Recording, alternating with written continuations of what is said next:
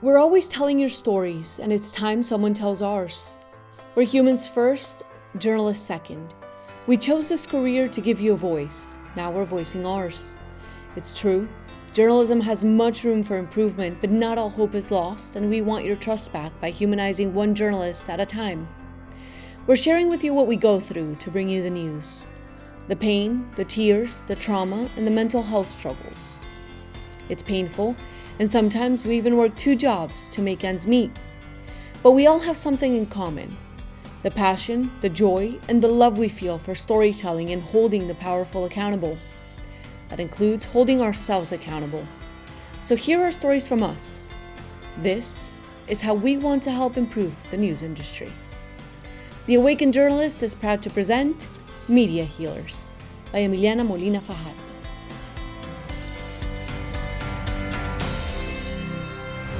Hi, everyone. Welcome back to The Awakened Journalist and our third season of Media Healers. I'm so glad you're here. Today, we have the honor of speaking to Kirstin Delgado Marriaga. She's a two time Emmy Award nominee and has been in the news industry for more than a decade. She's also the author of Be a Journalist, They Said, and has covered local, national, and international news across five different television stations. During her career, she's covered tragedies like Hurricane Maria in Puerto Rico, the mass shooting at Marjory Stoneman Douglas High School, the aftermath of Pulse nightclub, and much more. Her book, Be a Journalist, They Said, talks about how to navigate the news industry, how to negotiate your first contract and how to survive it, how to jump onto the next market if you are a journalist looking to make your next move within the industry, and how to approach news stories with humanity, which I think is uh, very important, especially after our struggles with COVID um, and the way we are all doing journalism nowadays. So, Kirstin, welcome. Thank you so much for taking the time to speak to me and for um, being able and open to share your story with us. Oh, it's my pleasure to be here. We don't talk enough about. Uh the realities of this business. That's why I wrote my book. So I'm happy to be here. Thank you for having me. Awesome. Love it. Um, okay, so let's start with your personal story and your journey before we hop on into your book. How did you decide to become a journalist? A really simple answer. When I was 14 years old, my English uh, teacher, my freshman English teacher, told me that I was the best writer in her class. And so my brain went to, I should do something with what the skill that I'm naturally good at uh, and so I did and was laser focused, got my degree in uh, broadcast, broadcast journalism and started in the business as a production assistant. From there, went to my first market, uh, Market 128. So that's a lot of jumps in in your career, and starting in the 100s isn't always easy. So how was that first job for you, and what were some of the challenges that you faced? You know, I'm finding more and more how unique my experience was. And by that, I mean that we all have our uh, horrifying nightmare stories of working in our first small market, right? Um, I always say that, like, and I say it in the book that, like, uh, your first market's really an extension of college. It's kind of just like you're putting everything you've learned in a textbook into action and you get to practice that. And that's why you're in a small market to make those mistakes. Um, but I walked into a station that didn't have a news director. Uh, and so I, right, exactly. So, and, and I really wanted to write the book because, like, I didn't know what to look for. When you walk yeah. into a station, you're just like, you think everything's just like smooth sailing and it's like a well well oiled machine, and it wasn't. And, uh, you know, uh, I thought that I would be walking into a morning show that was put together. We were actually creating a morning show while I was there um, when I arrived. And, um, you know, so that wasn't what I signed up for. You know, my position uh, as I applied for it was a producer anchor position, which made sense to me in a smaller market that that would be the case. But I was actually producer, anchor, and editor of the morning show. Um, so I had to put the, the show together and I had to edit all the videos and I had to uh, anchor, uh, co-anchor the show and run prompter for myself and my co-anchor for two and a half hours standing up. Mm.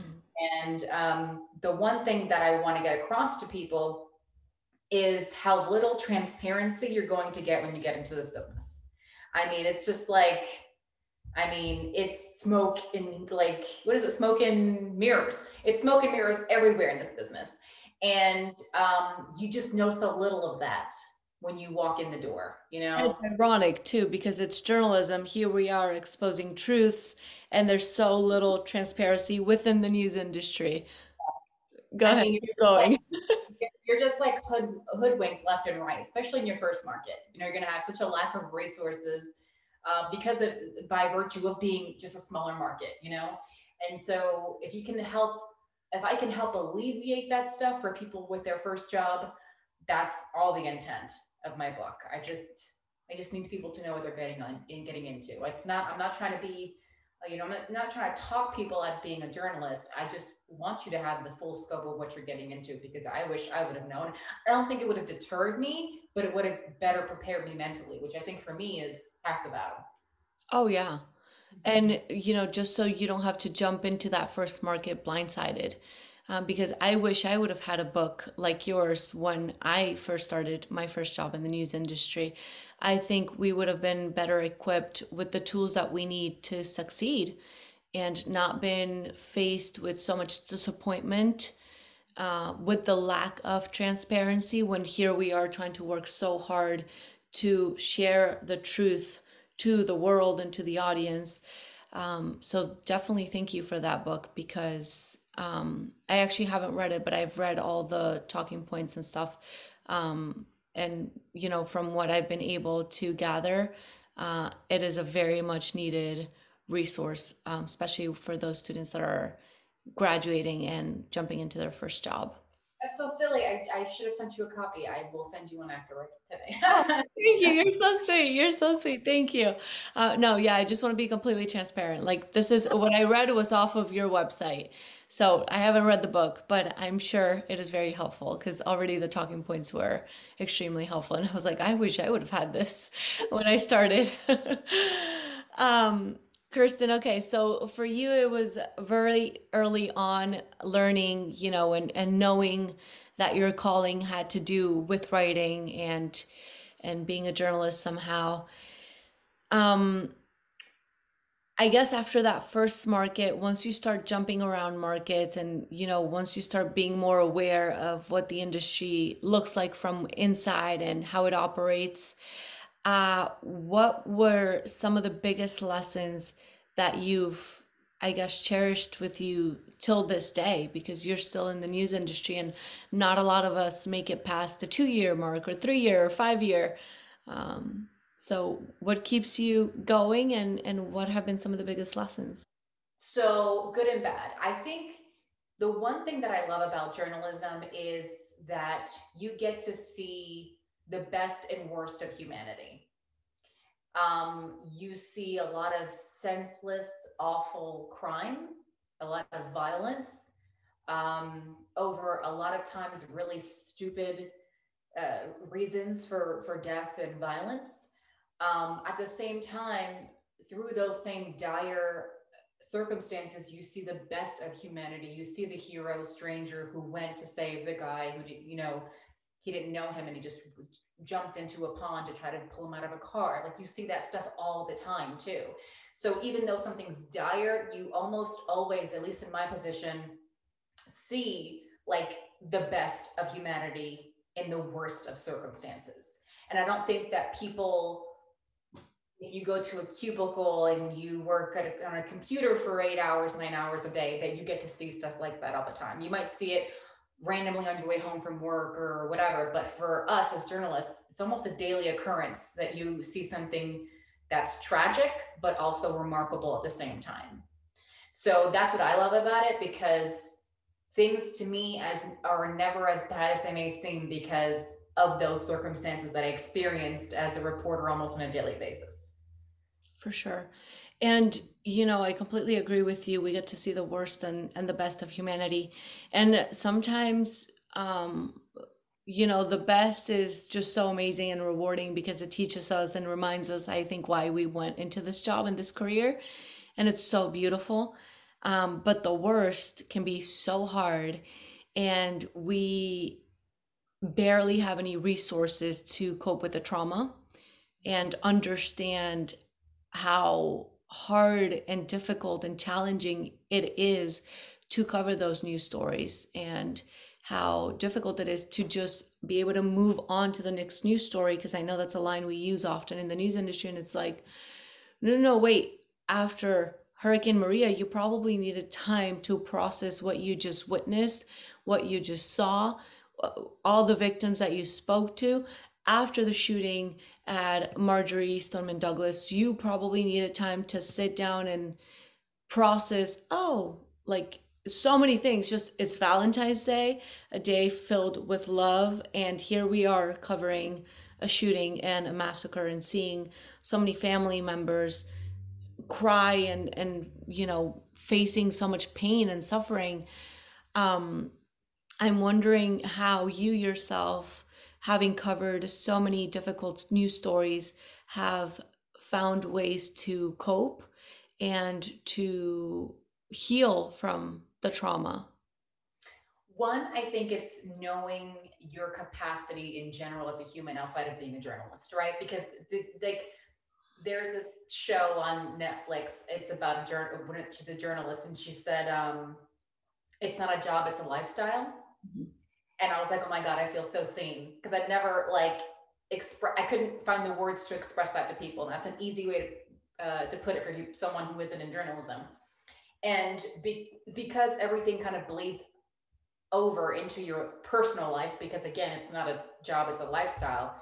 Uh, you have to know as a human being what am i capable of hand how much can i handle what are my limitations right and that's getting to know yourself on a personal level which uh, something that I think is something you need to do in your first market because, and you're going to have time to do it because you're likely going to be somewhere isolated away from family and friends and you're going to need to be heavily reliant on yourself and your other uh, friends that you find in media who are in that same you know uh, a chapter in their lives where they're paid getting paid crap to be on television and they're just making it by struggling trying to figure it all out and that's the time where you really have to work on you. Learn who you are because once you know who you are, not only is that just going to be essential for day to day life, but as a journalist, it's going to help you figure out okay, I either can do that or cannot. My best example of that was I was covering execution once and um, you know the PIO or whatever came out from the jail and said, "Hey, do you guys want to witness the execution? Execution? You want to be witnesses?" And I said, "No, I don't want to go see that." Like in my in my brain, I'm going as a human being, I don't want to watch. I don't care what that person has done. I don't want to watch somebody die. You know, I consider myself really blessed that as many murders as I've covered, I've never seen a dead body on the ground. Mm-hmm. You know, like that's something that a lot of people have to come across in this business um, you know, coming uh, back from Hurricane Maria, I immediately, we did, we were there for four days. I think we did 11 or 12 packages in those four days. And so I, we had shot those interviews, got all that B roll. And so I immediately went to putting those packages together. So I didn't really process anything. I think more so in the moment.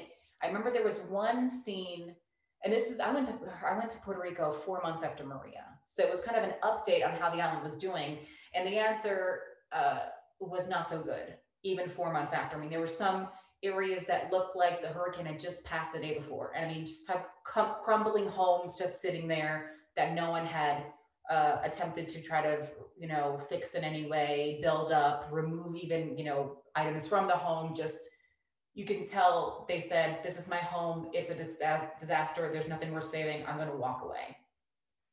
And there was one i forgot what it was but it was a mattress and it was somewhere like a mattress belongs in a bedroom right? But it was somewhere in the house. I don't know if it was in a kitchen or a bathroom but it was just it seemed very odd where it was in the house. And I remember thinking that's like it was just a, such a simple way of looking how without how a picture speaks a thousand words. It was like there's a mattress in the kitchen. What does that tell you about and this is four months after Maria. What does that tell you about that? How harsh the storm was, and how uh, helpless it left people.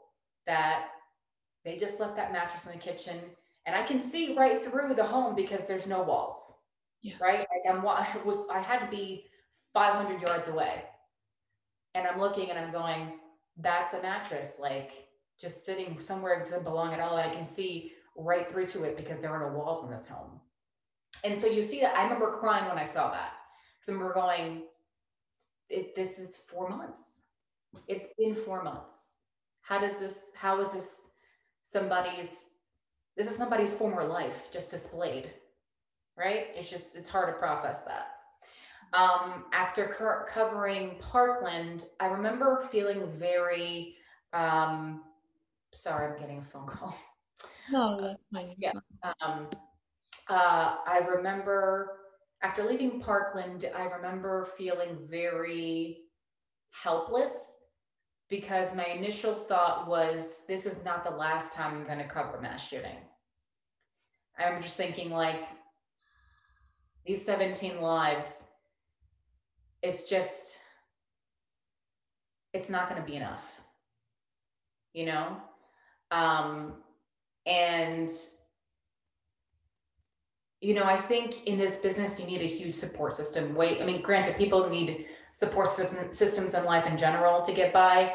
But in this business, you really need someone to go home and say, I just spoke to a teenager and, you know, she told me her experience of hiding in the closet for 45 minutes, texting her mom that she loved her because she didn't know she was going to see her again and you have to be able just to talk it out. For me, that's enough to say, I need a moment and to have my husband hold me and just say, This was my day. And this is not the average person's day, but neither were, you know, but but that wasn't the average experience for those students walking into school that day either. That was not their expectation.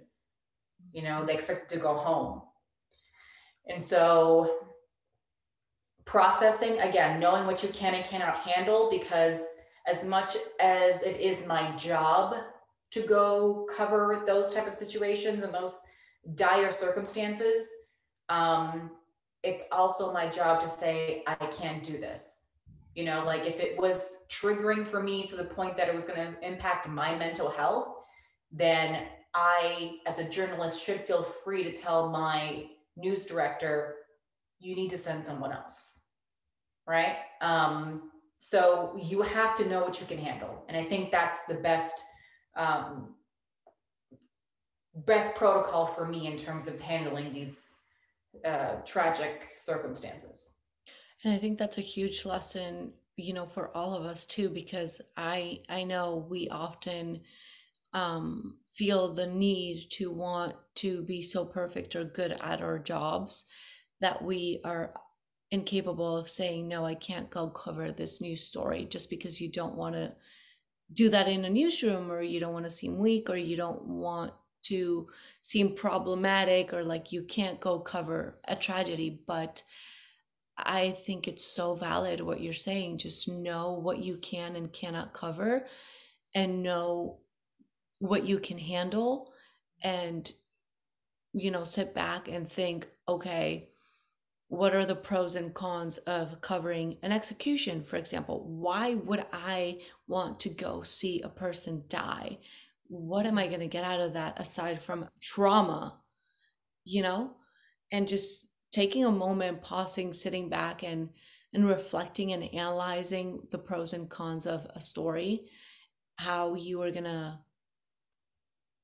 i don't know gather more wisdom from that experience, or if it's going to leave a lasting impact uh, that may make it more challenging for you to cope with um, your mental health, then there definitely needs to be clear boundaries with your news directors in saying, I can't cover this right now, or I can't do this right now.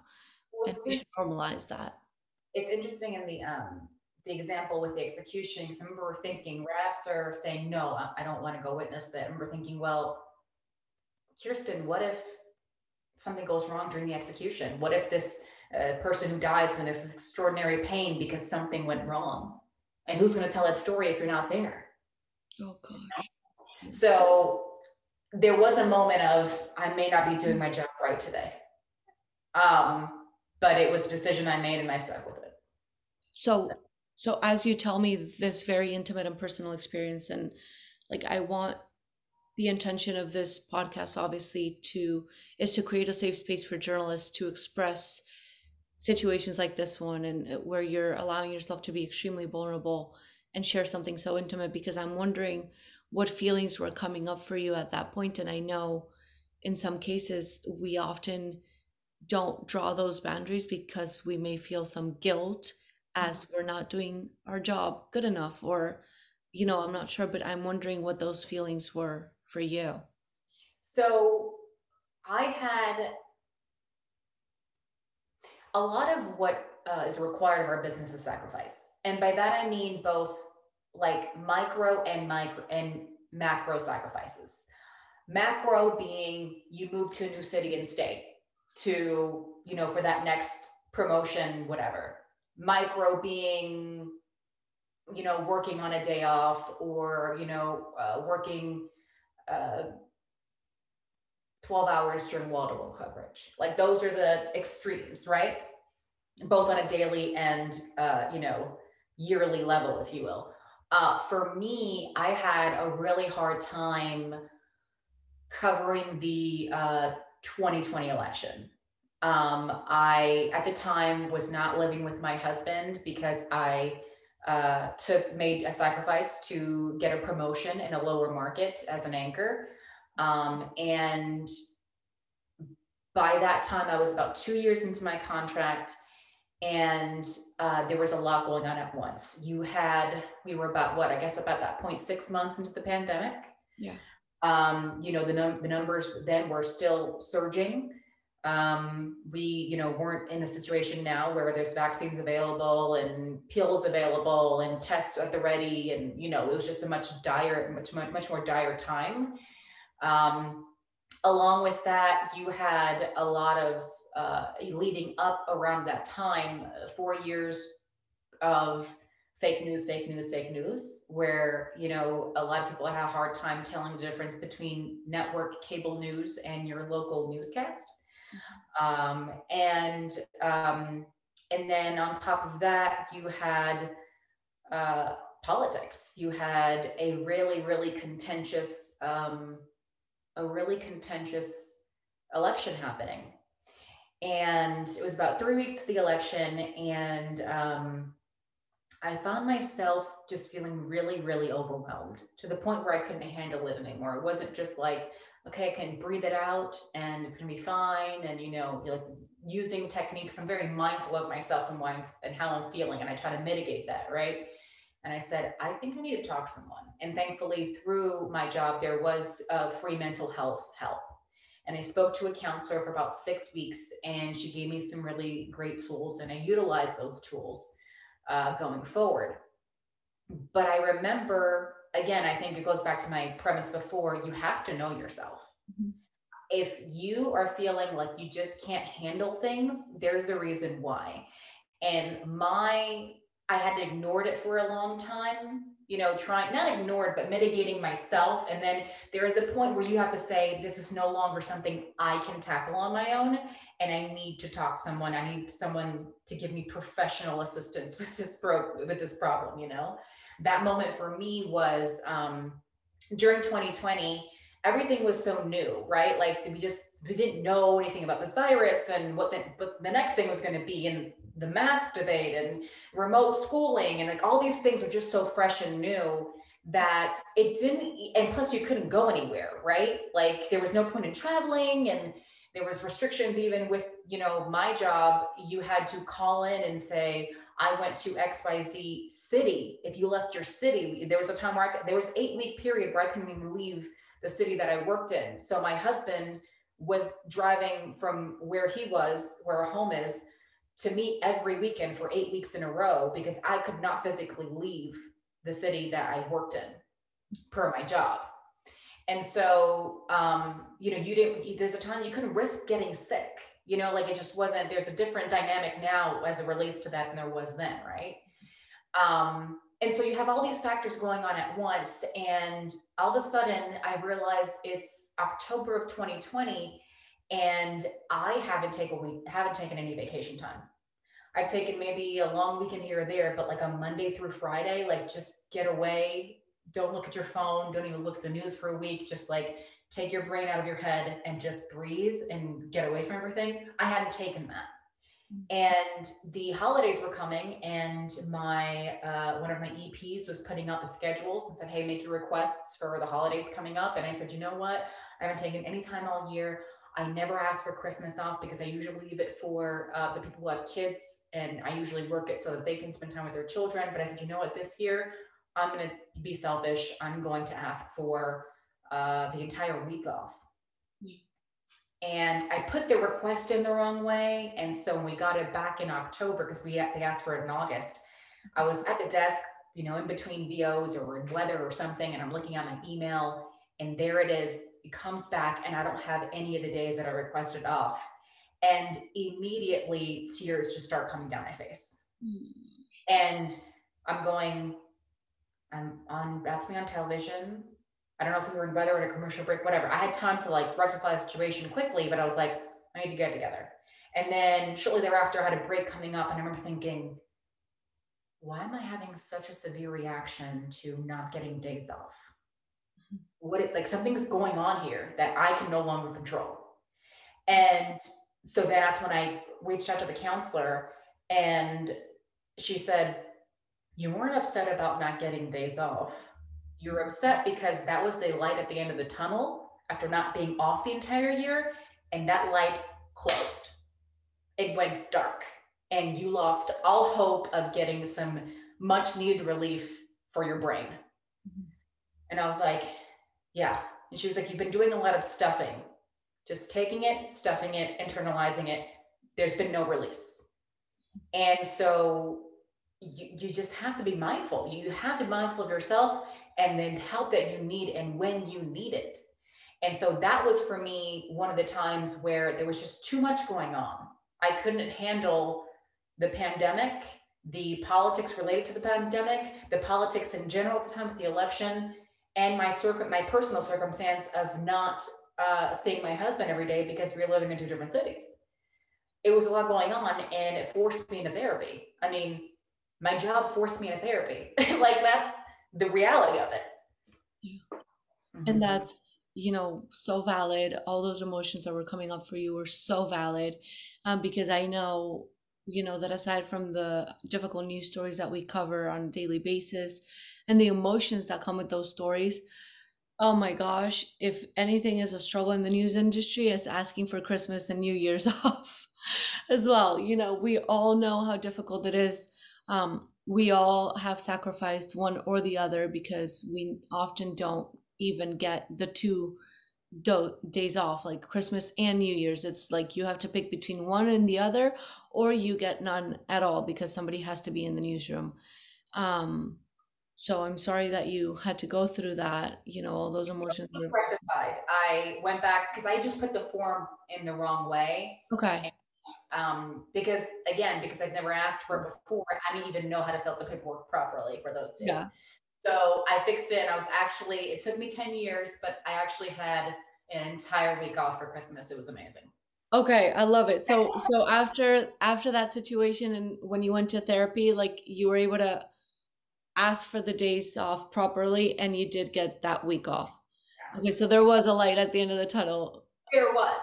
There was yeah. much It all it all worked out very very nicely in the end. Um, but beyond that, I mean, I went on to do that. Um, I w- went on to be with my therapist for six weeks, and it was just you know constantly checking in uh, and using tools. Um, using tools just to get by whatever and she based on my needs you know will personalize those tools and say want to try this and it was helpful and can you share some of those tools with us? Anything that you want to share that is super helpful that maybe can help another colleague?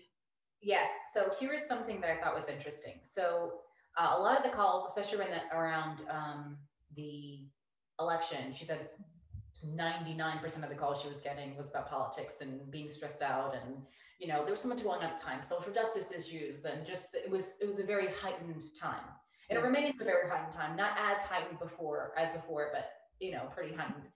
And um, And she said, You know, I've been saying to a lot of people, especially those who are unemployed because of the pandemic or underemployed because of the pandemic, I've been telling people this is just your pandemic job. And she was like, For you, that's a little different because obviously your job literally is the pandemic. Yeah. But she said, You have to remove yourself from being Kirstin Delgado Anchor you have to pretend in your brain you, you're an actress playing kirstin delgado Anchor. that's who you are right now because right now your job is to cover the pandemic and that is your pandemic job. But once the pandemic is over you can go back to being kirstin delgado regular anchor. But for now you're going to have to play a role. Mm-hmm. you're every day you're going to go to work and you're going to act and that's part that is your role they were taking on for the day.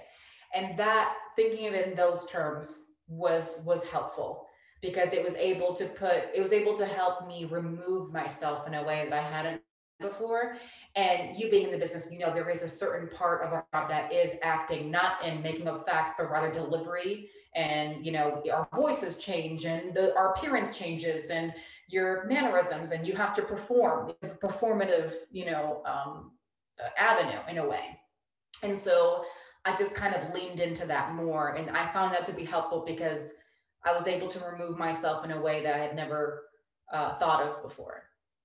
So I'm wondering, like, if I'm hearing you correctly, like maybe this was a role Kirstin was playing, but so it kind of gave you permission to be that Kirstin covering the pandemic as an anchor, but then right. also, you know, when you came back home or, you know, to your personal spaces, just going back to being yourself and focusing on personal life, Kirstin? I was able to um, remove my myself emotionally when it, when I was at work. Like I have to inject because for the first time in life, and as a as a journalist, like when we read VOs about a murder that happens down the street, like that's just a murder behind down the street, and I, I might not even go that way home. So I just like it's gone. It's, you know, it just has something. It's just something that happened today. But for the first time, for the pandemic, I would say something on air that just happened, and then it would immediately impact me when I walked out that door. Yeah. Like I was facing the things that I was telling people they were going to face themselves. And that was something that doesn't happen for us often because we're able to remove my, ourselves from the murder or the rape or the city council meeting or whatever. Like it's just something that happened that day. Yeah. Um, unless you're a reporter on the scene of something dire and then it sticks with you, right? Mm-hmm. But outside of that, especially as an anchor, you're like removed from the content in a way. Um, that was the first time that I wasn't removed for the content in a way, you know, like I, if this store just said you have to wear a mask, now I better, I had to wear a mask. In fact, you know, I'm at work on air without a mask on, right? But then the second I get off and I leave the studio, I have to put a mask on in the newsroom. So it was just like things that personally were directly impacting me for the first time instead of just having it impact the viewer, right? And and so I think because it was impacting me personally, when it came to that that kind of actress mentality, it was like you, don't care about this specific subject matter. You don't you don't have to care about it. You're you're going to pretend you care about it right? But if you actually care about it, you're going to internalize too much. Because that's what I've been doing, you know, for the year and a half prior, whatever it was at that time, you know? Um, so you just got to pretend to care, do your job correctly, but then when you walk out that door, don't care about what arguments people are having about wearing masks or not, or vaccines or not, or whatever the case may be. Whatever that they, the whatever is you're considering, whatever's going to be harmful to your mental health, you can leave it behind because that's Kirstin Delgado anchor to deal with that, not Kirstin Delgado wife, you know, cat mom, whatever, you know, like it was just easier to separate those two. And that's what that tool helped me achieve. Yeah. So it sounds like, uh, I guess like a, a very valid mind game to something that we often do and don't even realize that we're even doing it. But I, I think um, for in my case for example i if i remember the term correctly it's like dissociation. So separating yourself or being disconnected from that reality that you're telling. So yes whenever i had to anchor and you know speak about a shooting or a massacre or homicide, uh, there definitely was a lot of times where I realized later on down my career that I was going through dissociation. So disconnecting myself from that reality. Yes, I'm reading it. Yes, I'm seeing the image or the video on the television screen, but learning to separate yourself in a healthy way where you're not carrying that pain, that suffering, but where you're, I guess, being mindful and aware and knowing yourself and knowing if even the fact that you decided to disconnect or dissociate from that situation is causing you to feel some type of way. And then going home and dealing with it and allowing it to flow. Um, just because we often definitely go through dissociation as journalists or detachment to get the job done to tell the stories um, and that's fine and it's valid but also making time to process those emotions within ourselves and asking ourselves is if we're okay after telling that news story i think it's also 100% valid you know? Um, because we don't have enough resources within newsrooms yet i feel like or at least the ones that i had been in um, until my my last job honestly um, to learn how to cope with that those mental challenges that come with the job. Well no one talks about it you and know um, exactly no one about it. No one um no one says hey that was a rough day. Are you okay? Like no one has those conversations because it's just the job and you just do it and you move on with your life. But even as much as we are able to um, detach ourselves and a lot of times more often than not become um, desensitized mm-hmm. by everything um, that doesn't mean that you're not still ingesting all of that subconsciously. And that's going to present itself in an ugly way if left untreated. So again knowing yourself knowing what you can and cannot handle and saying have i checked in with myself today? Am i good? Have i checked on my in myself in with myself on a weekly basis? Uh, whatever.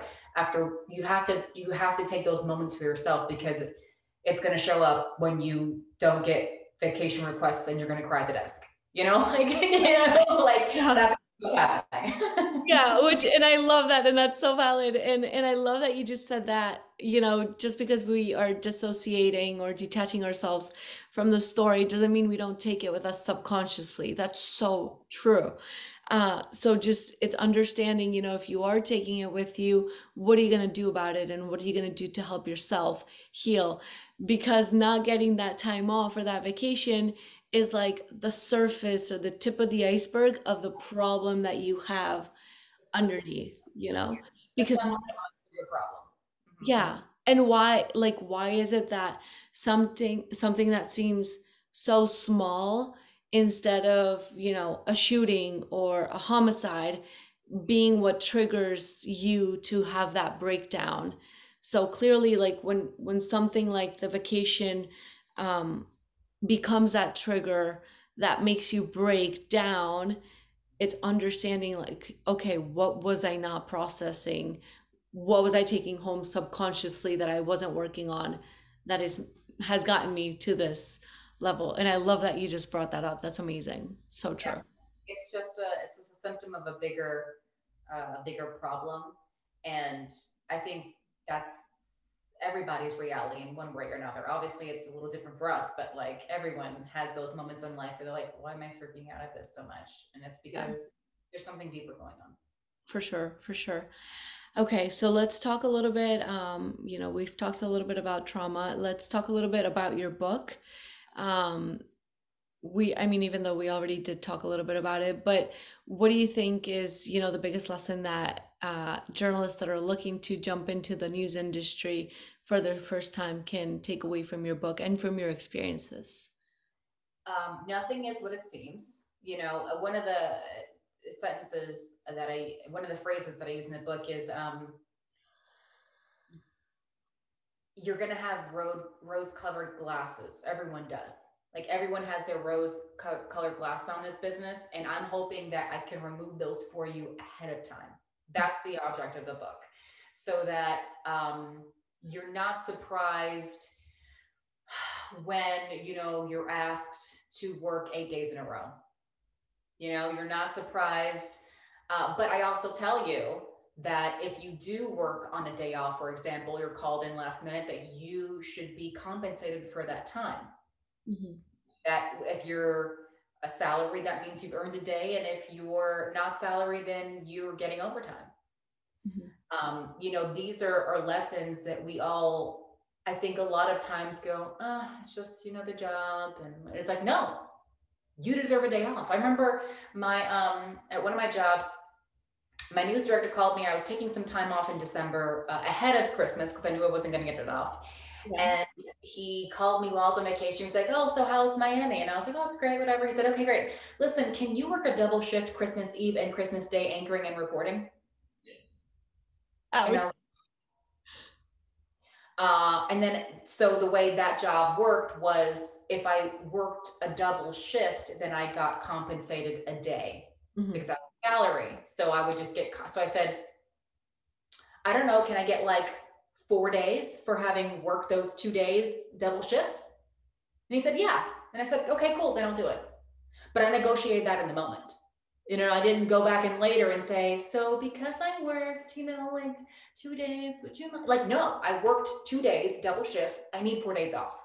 Mm-hmm. It's that simple. But to get those cojones, it's because I've been in this business long enough to know what it is I deserve and what the standard is, right? Um, I remember at my first job, uh, again, I was editor, producer, and anchor. And because I was anchor, he wanted me in at 3 a.m. to put a show together to be on air at 5 a.m. And I said, How in the hell am I going to do that? I need to come in when a producer would come in the night before in order to get the job on, you know, the show on air. And he gave me a hard time, finally gave in because I was, I couldn't get the show on air the way he wanted me to.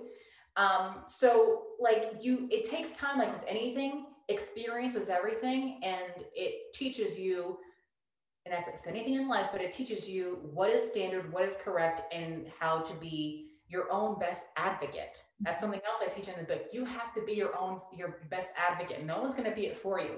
Hopefully you walk into a station where you have a news director who understands that you're green and they're going to be your cheerleader and your support system and you know your parent who's going to you know pat you on the back but you know be firm and fair with you and your mentor and all these things.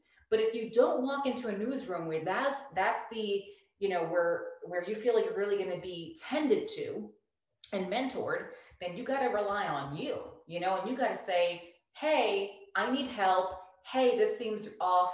Hey this or that you know? And don't let your age be the reason that you are you're kind of meek and mild and turning into yourself. That's the, that's not something you walk in with airs thinking you know it all because you sure as hell don't and i still don't. Um, uh, but you have to be able to put your foot down and defend yourself because no one else is going to you know? And so these are the type of things that are especially useful in our business that I didn't know that I would have liked to have known. And even if you go do an internship somewhere, right? Mm-hmm. Like sometimes I didn't know the very basics of chain and command. I walked into my first newsroom not knowing that there wasn't a news director.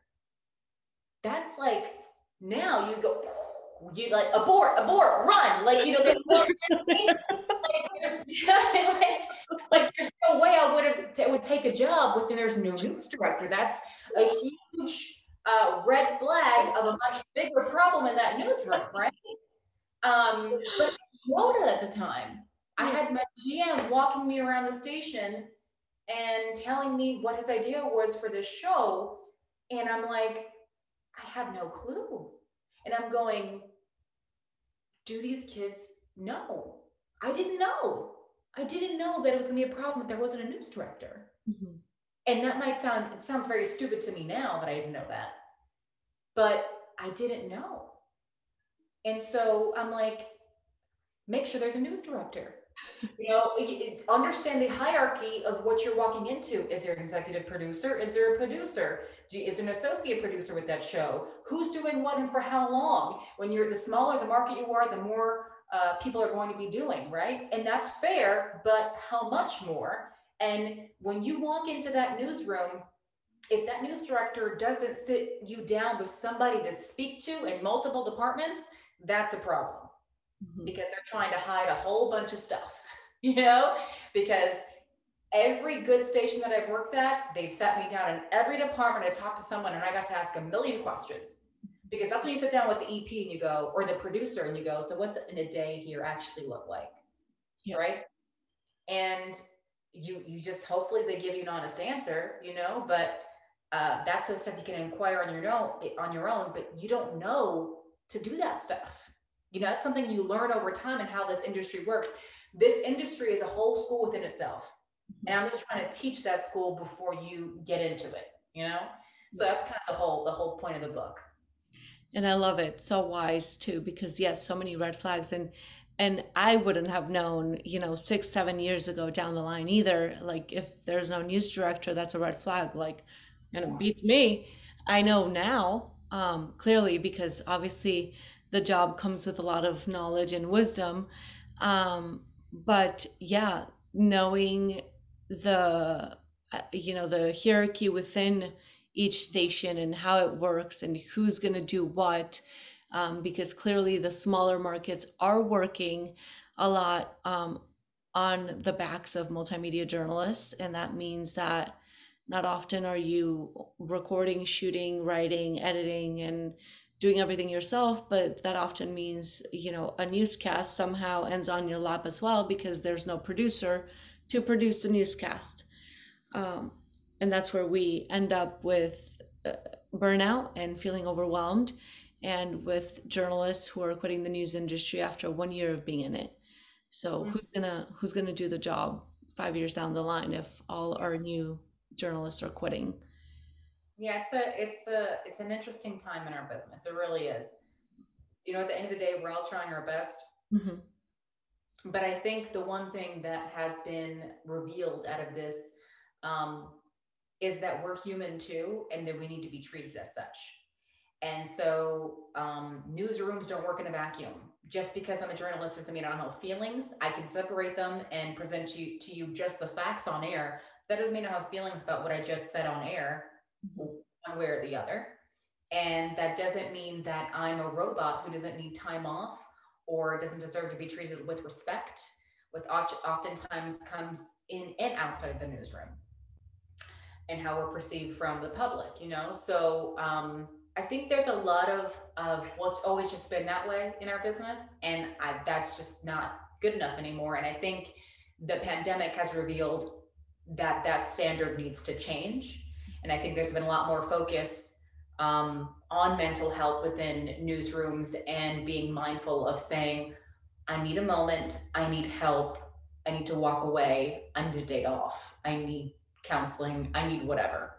I think there's a lot more openness to that through the pandemic than there uh, ever was in our industry before. I agree. I 100% agree, and I couldn't have said it better. Um, Kirstin, that leads me to so two more questions. One, uh, one event or something that you think has been the most rewarding situation for you within the news industry?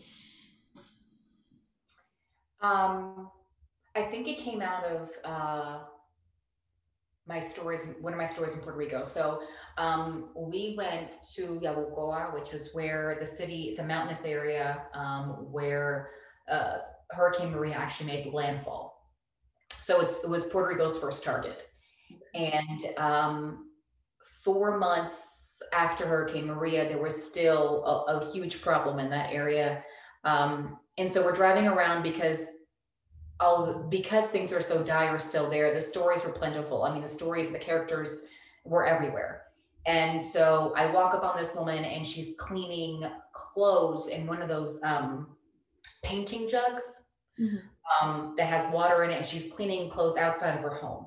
So I approach her and I ask her questions. Have you been doing? Can you show me what your living situation is?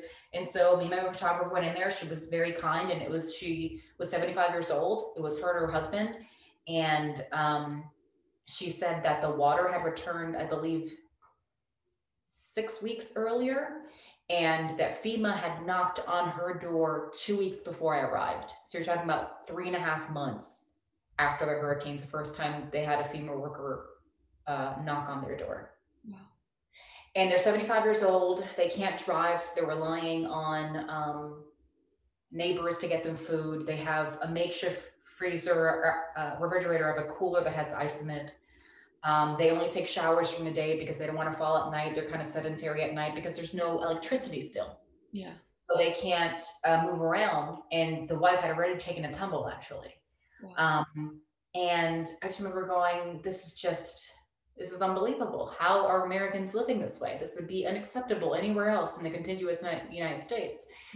And, um, and it was, I think, the most heartbreaking thing to hear from her husband. His birthday was at the following month. And he said, um, Lo que quiero para mi cumpleaños es luz. Yo creo para mi cumpleaños va a ser luz. Va a haber luz. And I just thought, this is in a third world place. Yeah. This man is saying that for his birthday, he's hoping there's electricity in his home. And I just, I found that so heartbreaking. Anyway, so I put that package together, one of the many packages that we come out of Puerto Rico. I put it online, and through the power of social media, it had been shared to the granddaughter of that couple. And she said, Thank you so much. You put, uh, you gave me eyes on my grandparents because I'd spoken to him them, you know, once or twice since a hurricane hit, but the, the signal was really shoddy and it just couldn't, I just didn't know how they were really doing. Thank you for giving me eyes on them. And I thought, wow, I actually made a difference in someone's life. Because in, in journalism, with all these, you know, what we call spot news, you're just run to this breaking news, run to a shooting, run to a stabbing, run to robbery, run to this, run to that, all this crime stuff that oftentimes I know I got in it to be impactful and inspire people and make a change in the world. Oftentimes, more often than not, you don't get to do that, you know? And so for me, I thought, wow, I impacted someone.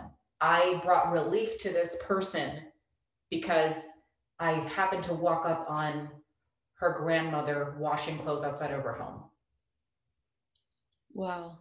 That's so amazing. I just got the chills everywhere and like listening to you talking about it, I can just visualize it and picture it and it brings up so many memories too of, you know, stories like that um throughout my career that it's just it it reminds me why our mission as journalists is so beautiful. You literally brought light to a family as well, you know. Um because it's it's so meaningful when how long had it been? Like four months since they hadn't seen each other or three months? Mean, she, she lived she lived in connecticut i believe so god knows how long they actually seen each other.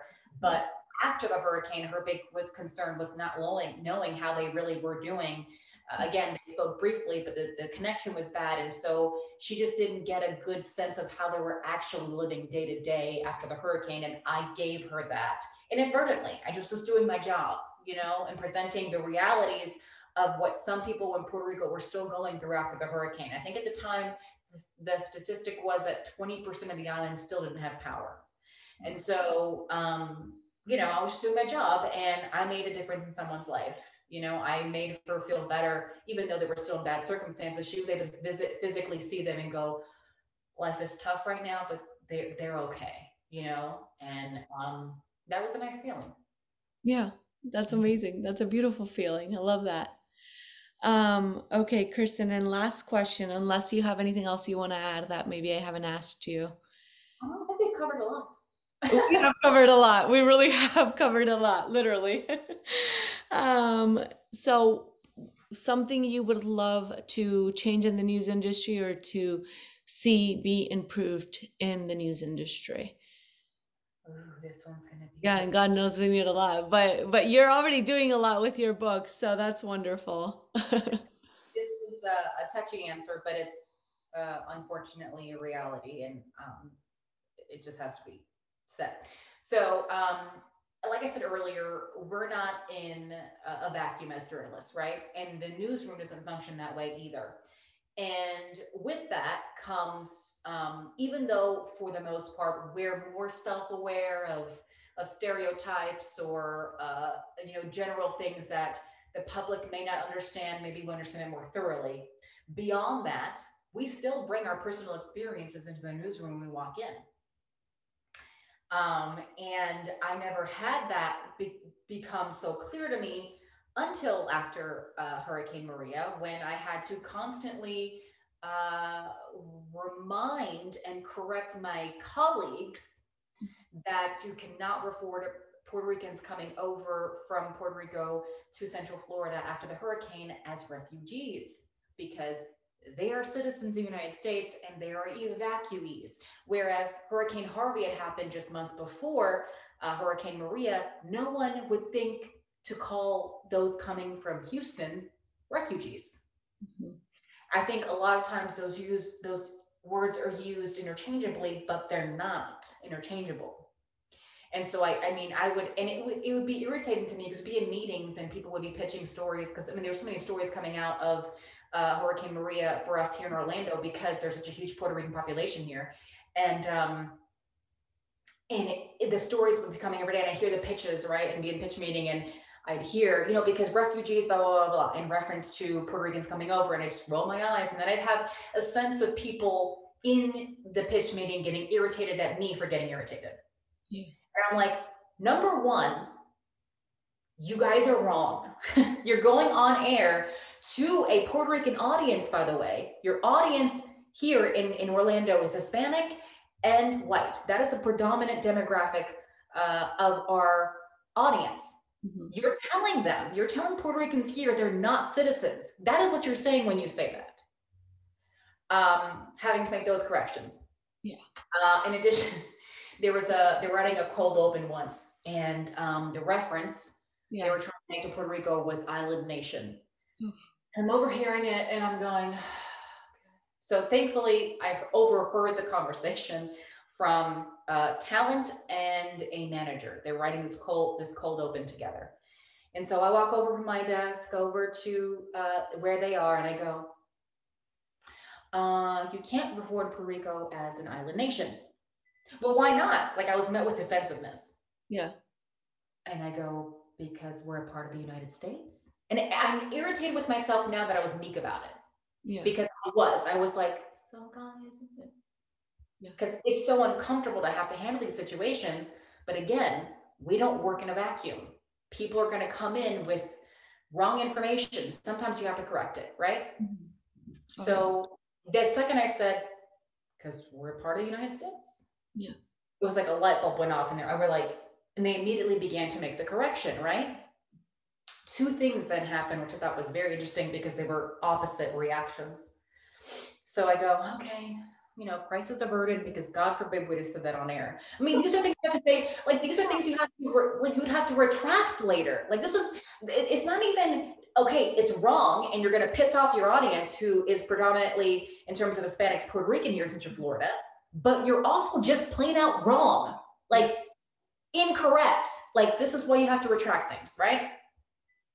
So I'm walking back to my desk. And remember, this is just so I, you understand, there's maybe 10 steps, mm-hmm. maybe 15 max between my desk and the desk I had to go over to, to have this conversation.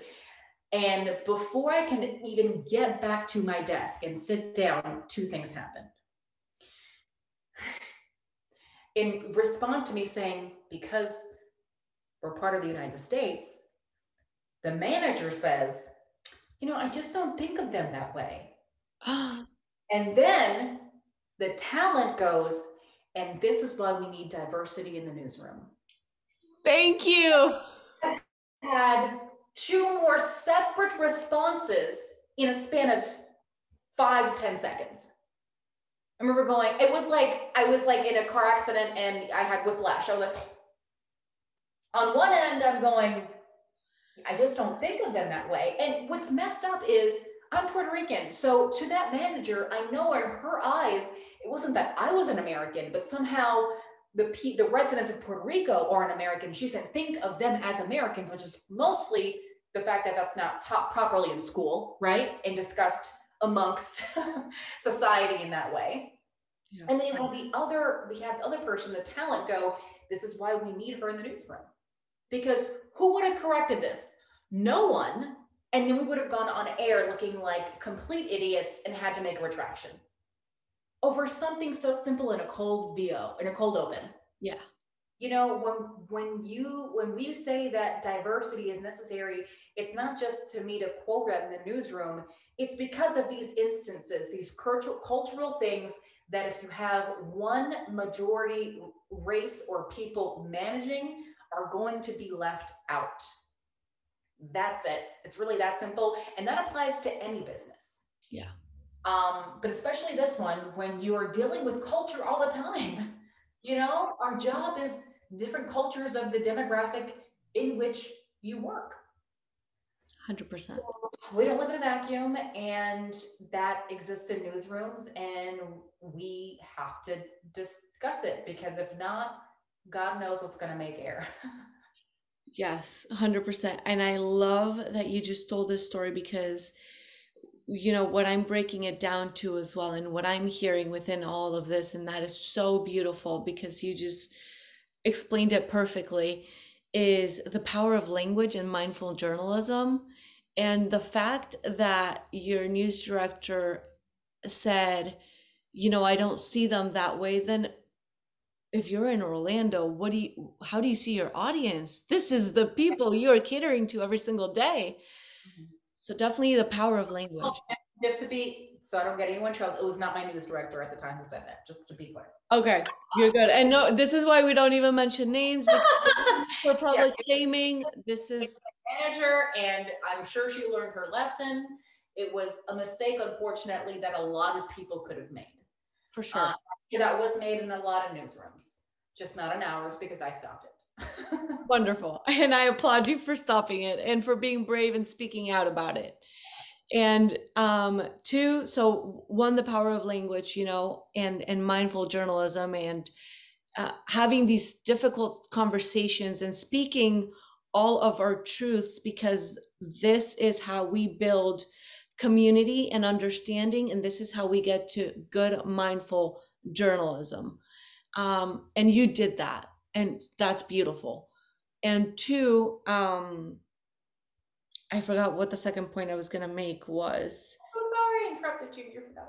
Oh no you're good you're good. I just i need to remember i had it so clearly too. I was like one the power of language and two oh you mentioned something so important and i wanted to oh diversity. Diversity mm-hmm. in the newsrooms. And uh, Lori Lizarraga, one of the journalists that I interviewed in the first season, made a beautiful point about diversity in newsrooms. And this applies, like you said, to every single job or every single business.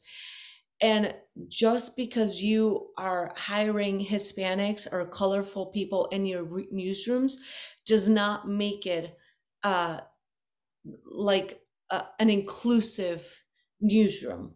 You know, because you could be hiring all these different people with different ethnicities and backgrounds and hispanics and whatnot that could share their point of view like how you shared your story about the difference between calling a puerto rican a refugee or an evacuee mm-hmm. and the fact that you were heard and you were able to change that that makes for a diverse newsroom but often managers are just hiring colorful people but are not giving them a platform to be able to speak their truth at the table.